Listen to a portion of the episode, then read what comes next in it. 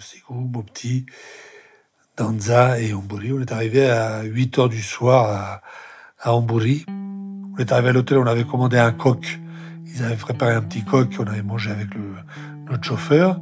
Une fois mangé, il y avait des jeunes qui étaient assis là, qui jouaient un peu de la guitare. Ils ont, il y avait une ambiance sympa. Et puis on a bu euh, un thé ensemble. Philippe est allé se coucher. Moi, je suis resté, je sais pas, peut-être une demi-heure en plus. Et il y a un scorpion qui est passé entre nous tous.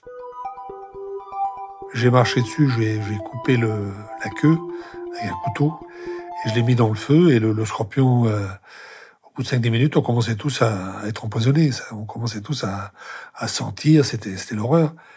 Et euh, ce que j'ai fait, je l'ai enlevé du feu. Et il était encore vivant cinq minutes après. Et euh, je l'ai jeté parce qu'il nous empoisonnait tous.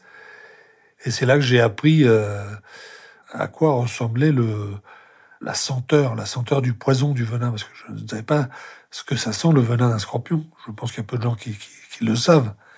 Et après, moi aussi, je suis allé me coucher. À l'hôtel, je bloque toujours la, la porte, la clenche de la porte avec une chaise. C'est un rituel que j'ai depuis longtemps, et puis là, avant de dormir, je l'ai fait. Moi, je dirais une heure et demie, euh, deux heures du matin. Il y, a, y, a, trois hommes qui ont fait irruption dans la chambre. Il y en a un qui était à la porte. Il y en a un qui était au niveau de la salle de bain. Il y en a un qui m'a mis une AK-47 euh, sur le front. On m'a attaché les mains derrière le dos, et puis tout nu, on m'a emmené, euh, on m'a sorti de l'hôtel, on m'a emmené jusqu'à l'entrée. Philippe, ils l'ont mis sur le, le 4x4, sur le pick-up. Et moi, ils m'ont mis en derrière, derrière, le pick-up, perpendiculaire à la ridelle. Et c'est ça qui était dur, parce que après, quand on est parti, on a, ça, ça dure à peu près 2-3 heures, l'espèce de voyage, l'espèce d'horreur. Et là, je rebondissais comme une espèce de pastèque. Il y a la peur, l'angoisse qui s'installe, j'ai du, mal à respirer. J'avais des draps sur moi. On est pris dans une espèce de tourbillon. Là, on découvre un monde qui n'a jamais été le nôtre. On commence à penser aux horreurs qui nous attendent.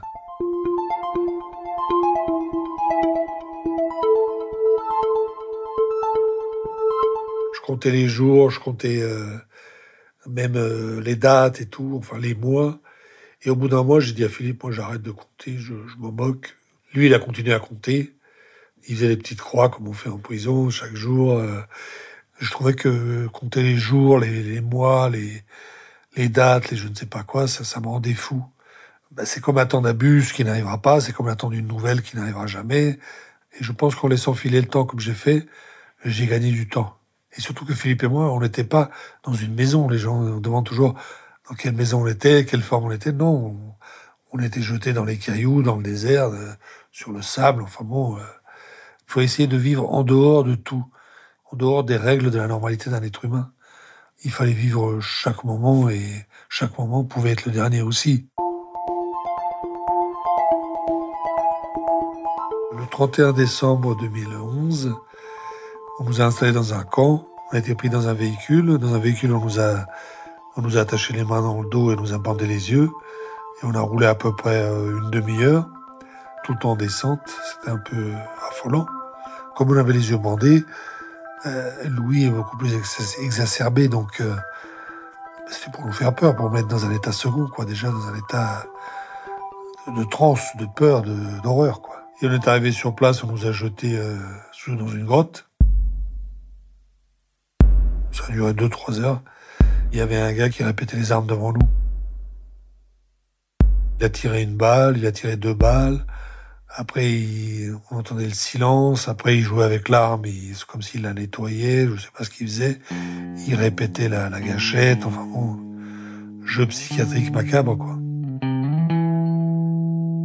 On est en train de mourir toutes les secondes. Donc euh, là, il n'y a, rien à se dire. On est dans une espèce de tunnel de la mort, quoi pense pas, on réfléchit pas, on, on attend, on attend juste la, balle qui va nous atteindre dans une seconde, dans une minute, dans cinq minutes, on sait pas. On entend des rires derrière, donc euh, ça devait les amuser. Ça va devenir quotidien. Après tous les jours, ils vont nous attacher. Mais là, séparément, et puis ils vont répéter les armes sur nous pendant des heures. Jusqu'à la fin, moi, j'ai eu droit à ce traitement.